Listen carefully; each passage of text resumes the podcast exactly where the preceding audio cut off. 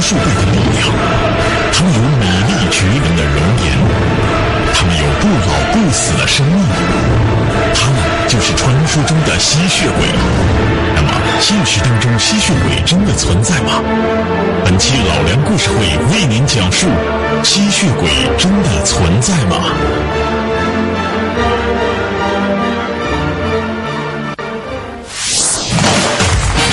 大家好，欢迎收看由踏浪电动车冠名赞助播出的《老梁故事会》，我是老梁。您可以通过登录优酷网或者新浪娱乐来了解我们节目一些最新的动态。那我们这个系列啊，说的是一些奇异的自然现象。那么今天呢，是这个系列的最后一期，咱们这期啊说点特殊的，说说最近呢，在影视作品里非常流行的一种鬼。有人说鬼呢挺可怕、挺恐怖的，是有什么流行不流行呢？我说这个鬼现在特别流行。说这鬼流行到哪儿呢？你看啊，这个鬼呢可以和人类谈恋爱，而且还爱得要死要活的。这个鬼可以表现得很优雅，你看他既害怕他，又感觉到他挺让人尊敬的。哎，我说到这儿，有朋友说，我知道你说的哪种鬼了，那不就是什么《暮光之城》啊，什么《德库拉惊情四百年》呢，《吸血鬼日记》里的鬼吗？哎，就咱刚才说这个吸血鬼。那么吸血鬼呢？这样的文艺作品呢，在我们现在生活当中好多，甚至吸血鬼里边都有青春偶像剧题材。那么本来这个吸血鬼啊，不是这个中国原产的，它属于舶来品，西方国家里边流行这个故事。在西方的这个文学世界里边呢，管这个吸血鬼啊称之为魔怪。那么说吸血鬼这故事在西方流传了这么些年，它的根儿在哪儿呢？有人给出了两个版本，都和圣经有点关系。第一个版本说吸血鬼从哪儿来的？说吸血鬼啊，第一个吸血鬼谁呢？就是亚当和夏娃的儿子，名字叫该隐。该隐是世界上第三个人类，第一个亚当，亚当抽一条肋骨变成夏娃，但第三个就是他俩的儿子。后来当然亚当夏娃又生了不少孩子，头一波是该隐和他弟弟。那么该隐和他弟弟呢？他两个人都务农，哎，种地呀、种菜呀、养牲口。他们俩呢，每到一定时间呢，就得拿出最好的东西供养上帝。有这么一天，上帝又向他们要东西了，该隐献出了青菜，绿色食品啊。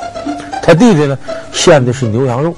这个上帝也吃肉，吃完了以后说：“哎呀，就把该隐他弟弟表扬，那还是你对我好啊！你看。”你给我的是肉，这个该隐就很嫉妒，就自个儿弟弟被上帝表扬了，一怒之下，他偷着把他弟弟杀了。该隐诛弟，这是圣经里一个很有名的故事。那么上帝什么都知道啊，第二天问该隐：“你弟弟呢？”该隐撒谎啊，他他干什么去？上帝说：“你行了，我知道你怎么回事，你把你弟弟杀了，你必须接受惩罚。”该隐一看，扑通就跪下了。你想怎么罚我呀？上帝说：“这样，我不让你死，我相反让你永远活着，但是让你永远在黑暗里待着，得吸人的血生活，这样你被人永远唾弃，生不如死。就这么着，该隐成了人类历史上第一个吸血鬼。那么第二版本故事呢，和圣经也有关系，说的是犹大。大伙儿知道犹大，看过那幅油画吗？《最后的晚餐》。”就说犹大是耶稣第十三个徒弟，你看外国人为什么忌讳十三呢？到十三不是好数。哎，犹大是耶稣第十三个徒弟，最后犹大出卖了耶稣，结果耶稣被钉到十字架上了。那么犹大出卖了耶稣之后呢，也自个儿吓跑了，跑到个小树林里呢，就碰着了魔鬼。这魔鬼跟他说：“你后悔吗？”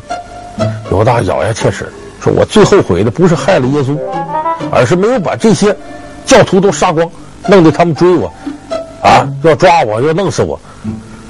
这时候魔鬼说了：“我要是帮你啊，把这些教徒都杀了，你干吗？那太好了。那好吧，这样得用你的血呀，给我写个保证书。哎，如果我能帮你干完这个事儿，你就得听我的。这个恶魔想干什么呢？他想通过吸食犹大的血，来获得永生和力量。结果犹大呢，也各怀心腹事，就把这手指咬破了，用鲜血在这个树干上面，他旁边有个树，在这儿写那个契约，就跟魔鬼的合同。正是站着写要写的时候，突然间上方传来一个很严肃的声音：“说犹大呀，你把耶稣出卖了，你必然会遭到惩罚。”犹大抬头一看，天使。哎，天使什么模样？咱不用说，我也说不上，没见过。天使浮在空中，给他很严肃的说话。这时候，那魔鬼呢，躲到树后头，放了暗箭，一箭把天使给弄个透彻凉。天使落在地上死了。这恶魔上去把天使的鲜血都吸干了。这回好了，天使的血比犹大的血好多了。吸完了以后，这个恶魔获得了美丽的容颜以及天使的力量。这跟犹大说：“嘿嘿，我用不着你了，你滚吧！我得到天使鲜血了，用不着你了。”犹大这时候气得咬牙切齿的：“我诅咒你啊！你这辈子也不能活在阳光下，一见阳光你就得死。凡是看不看着，只要是我血沾上这个树木棍，捅到你心脏里，你就得死。”这犹大别的不灵，诅咒人是比较灵。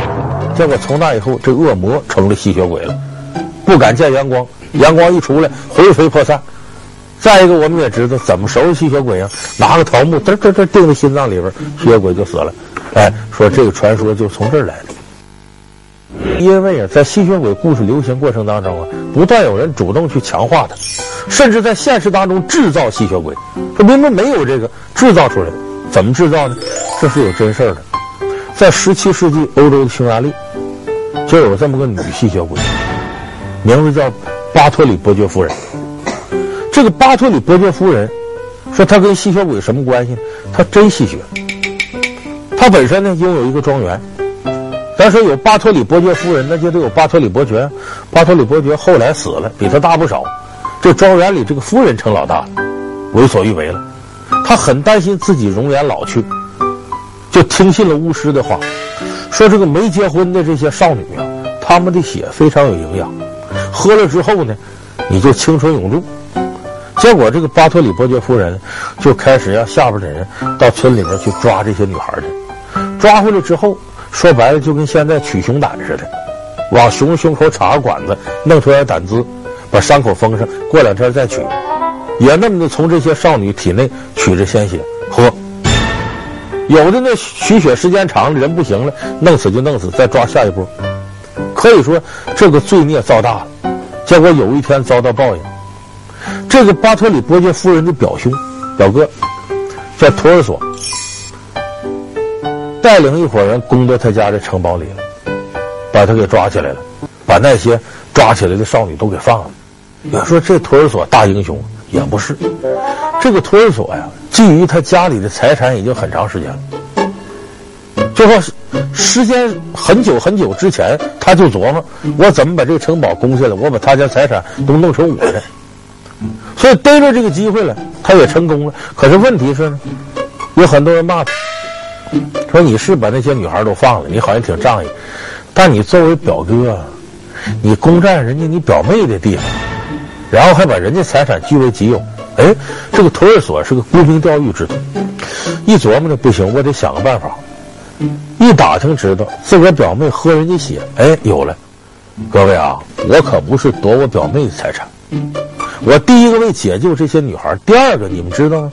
我这表妹早就不是我表妹了，她是个吸血鬼，把我表妹早都给弄死了，变成她的模样。那当然，巴托里伯爵夫人长得是很漂亮的，贵族夫人嘛，很有气质。说她是个吸血鬼，所以我这儿来等于替天行道。所以他经他这么一宣传，再一个确实这个伯爵夫人喝血，喝人的鲜血。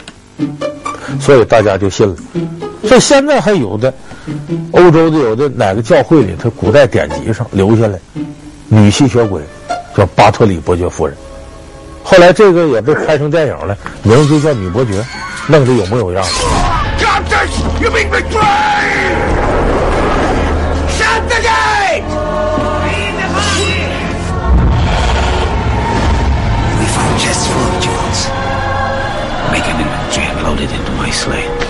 Alatin Tulso has discovered further evidence these mutilated bodies of girls found buried in the garden of the manor and there were those who mocked me for comparing this heartless beast to a bloodthirsty vampire in the table 所以这个是有人在制造这样的故事让人相信吸血鬼存在这不光是这些人还有一些掌权掌权的人他也这么认为你像后来到了十八世纪，普鲁士有一个塞尔维亚国王，他就相信有吸血鬼存在，因为那个时候欧洲呢爆发了非常严重的一次瘟疫，死的人特别多。这个死人多了吧，你作为统治者来讲，就比较难受。咱们古书里头《孟子》里不说吗？四境之内皆有饿殍，将至何人之罪啊？就你国土面积上到处都是饿死的死尸啊，你这得治谁的罪？那皇上没法说了，因为知道这得治自个儿罪，所以面对孟子的提问，王顾左右而言他。说点别的吧，咱甭提这个了。所以你想，这个塞尔维亚国王瘟疫死了这些人，他得找替罪羊，得找个理由啊。这别说老天降罪于我呀。他下边人给他编个理由，他都吸血鬼给弄死他。这国王一听当真了，好，那我作为国王得向吸血鬼宣战，收吸血鬼，跟他打仗。你哪儿打去？上哪儿找吸血鬼去？弄挺长时间，这国王想个办法，把坟地里那个棺材都给我翻出来。那不鬼吗？不得在那地方吗？哎呀，结果把人家坟都给掘了，也没找着什么吸血鬼。还赶巧呢。城里头有个农民，他去进城里拉水干什么的？有一天从马车上掉下摔死了。这大臣一看，也就得搁这当借口了，说这个吸血鬼啊，到城里边来转悠，他本来应该是晚上出来，非大白天出来到井边去了。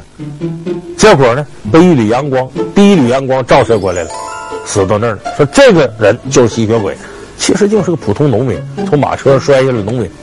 结果这国王。大张旗鼓，把这个人的尸体拉来了，搁到审判台上。我审判你，我宣布你怎么着，制造了一场闹剧。但是这个事儿你别忘了，国王干的事儿，咱们中国历史上都是嘛。国王干的事儿呢，专门有个史官来给写下来。哎，将来编历史的时候把这搁到里头。结果这段史实呢，这个史官也昧着良心。他也知道怎么事，他写啊，这个塞尔维亚国王经过仔细的侦查，最后发现吸血鬼，最终抓住吸血鬼审判，平息了一场瘟疫。他是胡说八道。可是这个事记下来了，有人写，他就有人信，后边就有信。所以你看，我刚才说这个事儿呢，都等于在传说过程当中呢，不断有现实当中的人推波助澜，把它当真事写。当然，眼下吸血鬼。这个题材这么流行，必须得感谢一个人，二十世纪初的一个作家叫斯托克，他写了一本书叫《德库拉》。这个书里写的什么呢？也讲的古代的事儿。四百多年前，有一个古代城堡，城堡里头有教会啊、教堂什么的。彝族呢开始攻这个城堡，那么作为这个城堡里的伯爵德库拉伯爵，要捍卫教会的利益，站出来呢。浴血奋战，和异教徒之间打仗。那么这个时候他刚刚结婚，可以说跟新娘俩人新婚燕尔，正好着呢。他就去打仗了，新娘天天惦记他。这个时候异教徒呢，为了能够瓦解人心，到城里散布小道消息，说这德库拉在前头啊战死了，哎呦死的那个惨呐，不得全尸。这新娘听到了就信了，一伤心。从城顶上栽到护城河里头，投河自尽，死了。德库拉一心一意的保卫着上帝的财产，没想到遭到这样厄运，受到巨大打击。德库拉表示：“我再也不信上帝了，我死后我自杀，但是我死后要求得到永生，得到永生我就以吸人血为食，专门干坏事来和上帝作对，来报复上帝。”结果他后来就变成了个吸血鬼了，横行世间。结果四百年之后，他那个新娘转世投胎，投胎这个女人呢叫米娜，结果这德库拉呢又无可救药的爱上了这个米娜，两个人爱的是死去活来，唯美凄婉。《吸血僵尸》惊情四百年的热映，使德库拉成了吸血鬼的代言人。随后，更多吸血鬼题材的影视剧如雨后春笋般出现。然而在这些影视剧中，吸血鬼再也不是青面獠牙、阴森恐怖的形象了，而是活力四射、美丽绝伦的帅哥靓女。这使吸血鬼一下子风靡全球。那么，吸血鬼仅仅存在于影视剧和小说中吗？现实当中到底有没有吸血鬼呢？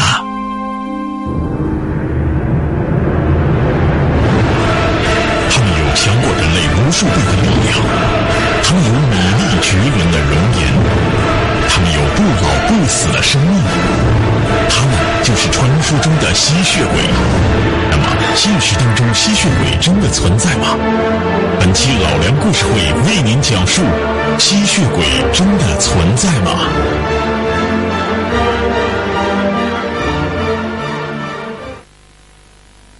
那么我说这些呢，可能你说，你说这都是扯淡的，都是传说，还有什么这个故事小说啊那些事儿。那么现实当中，他确实有能跟吸血鬼挂上边的，就是吸血鬼的形象。我们看好多片子里头，吸血鬼形象挺恐怖，脸煞白的，嘴角上流血，牙又尖又长，还带着血，脸上皮肤有时候都腐烂了，说这是恐怖的吸血鬼形象。这个形象从哪儿来？有现实根据。因为在我们生活当中，有一种人得的病和这个像，这种病呢叫卟啉病。卟啉呢是一种色素，血液里产生的一种色素，它是翻译过来呢就是紫色的意思。有这种病的人呢，他身上不是正常的色，紫颜色，发紫发黑，就是他的造血功能啊受到影响。咱们正常造血里不有血红素吗？他没有。所以他的血的颜色跟平常人不一样，而得上这种病之后呢，皮肤非常容易腐烂。假如在黑暗当中没事儿，卟啉这种东西一见到阳光，就会加快产生毒素，然后你的皮肤就开始腐烂。说有的吸血鬼怕大蒜从哪儿来？卟啉病的患者怕大蒜，大蒜里边有一种化学成分会加快这种卟啉向毒素方向转化。另外呢，这人总不见阳光，他脸就白。还有的牙，他由于人这个身体得了这种病容易腐烂，牙龈上的肉也是也容易烂，烂完之后这牙呀一下子显得牙根都出来了，牙根出来牙还不长吗？显得挺长，还血淋淋的。所以这个卟啉这种病的存在，这就是我们现在看到的吸血鬼的现实原型。那这种病怎么治呢？现在办法没别的，就输血，人也不知道这病怎么得的。输血，通过把血红素输到你身体以内，缓解这症状，就好像尿毒症透析把毒素要弄出来一样。可是，在古时候啊，哪有输血技术啊？所以有很多人发现，人这个血液里头这种血红素很顽固，消化道都吸收不了，能隔着消化道渗透出去，就对这种病有缓解。所以，古希腊的时候有得上这种病的人呢，咬别人，吸别人的血。你想想。这人本来长成这模样了，脸煞白的，牙又尖又长的，脸上皮肤还腐烂，还吸人血，多可怕呀！所以这种病症的患者，就是现实当中吸血鬼的原型。另外还有一些现实当中能勾连上的，说这吸血鬼有的躺棺材里头，哎，有的这个半夜三更从棺材里出来，这也是有根据的。它的根据在于呢，欧洲中世纪的时候呢，大瘟疫流行，最有名的一种瘟疫叫黑死病。这黑死病死的人呢，七窍流血，嘴里头流血，所以往往埋着死人的时候，死人嘴角都有血，看着就跟吸了人活人鲜血似的。但那个时候一看到有瘟疫病，这人一看要流血了，赶紧，这人要死了埋了吧。有些人没死透呢，或者压根就没事也给人埋了。那活埋了，谁在里头不扑腾？所以听棺材里有动静，就跟吸血鬼复活似的。有的打开一看，棺材板一道一道勾人挠的，那废话，你把人活埋了人都不挠吗？所以当时这种事就越传越神。还有的说那不是真有这事儿，你看吸血鬼，你看这尸体这指甲也长，头发也长，那是什么道理呢？人一死，这皮肉往回缩，显得指甲就长；毛囊这皮肤掉了，显得头发就长，这都是一种正常的生理现象。有的说听着棺材里头还在那说话喘气儿呢，这人死了胃里头气管里不有气儿吗？身体一收缩，把这气儿压出来了，从嘴里出来了，你听着就好像这死人在这有动静似的。这其实在现代科学里都能解释得清楚。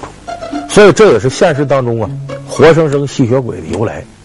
它在现实里有原型，把这些东西提炼出来，然后再加上呢人的一些合理的想象，或者恐怖的想象，或者美好的想象，形成了现在吸血鬼这个形象。有人说奇怪了，中国人这么好编这个神话啊，你看《山海经》《西游记》的，怎么中国都没编出吸血鬼来？中国也有吸血鬼，吸血鬼的替代品，僵尸。吸血鬼是西方名著里的魔怪。然而，中国也有类似的僵尸，他们有很多共同点：白天睡在棺材里，晚上出来吸人血。那么，中国的僵尸又是从何而来的呢？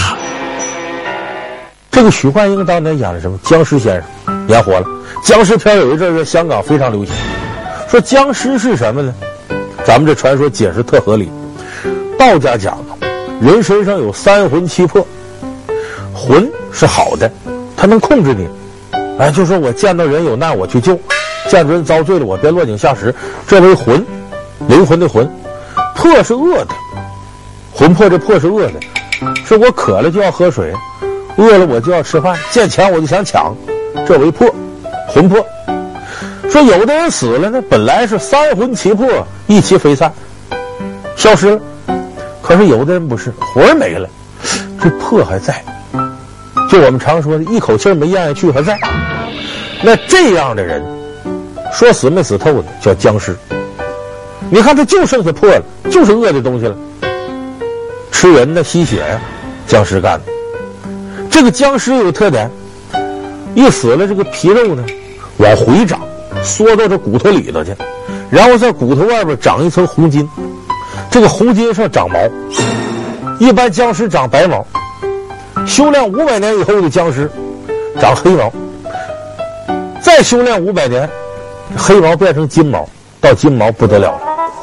到金毛以后，僵尸想要吸你血，不用还咬你脖子，离多老远走，这血就上来了，你这人就没命了。说那僵尸这样多了，不完了吗？哎，老天爷照顾这事儿，从白毛到黑毛的过程当中，绝大多数僵尸就天打五雷轰，就被老天爷收拾掉了。古往今来，长出金毛的僵尸就成了一个。长出金毛以后，这个僵尸就地一滚，化成金毛吼。吼字怎么写？反犬旁加个孔子的孔，金毛吼。这个金毛吼是什么呢？外表看着像狮子，浑身都是金毛，唯有嗓子底下这块有一撮白毛，所以金毛吼要有一个手护着嗓子底下。你在神话故事里经常见这个金毛猴，有说是普贤真人的坐骑，还有说是佛祖如来的坐骑。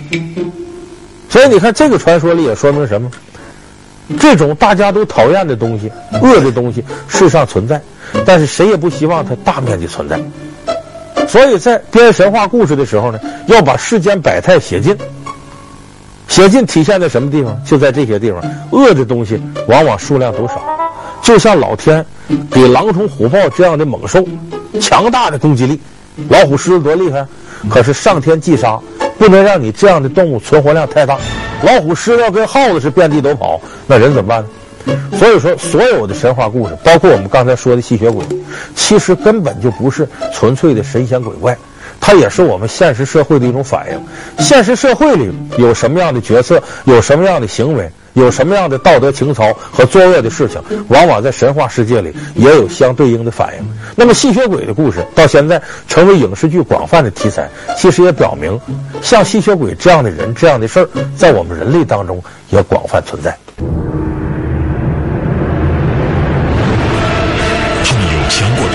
数倍的力量，他们有美丽绝伦的容颜，他们有不老不死的生命。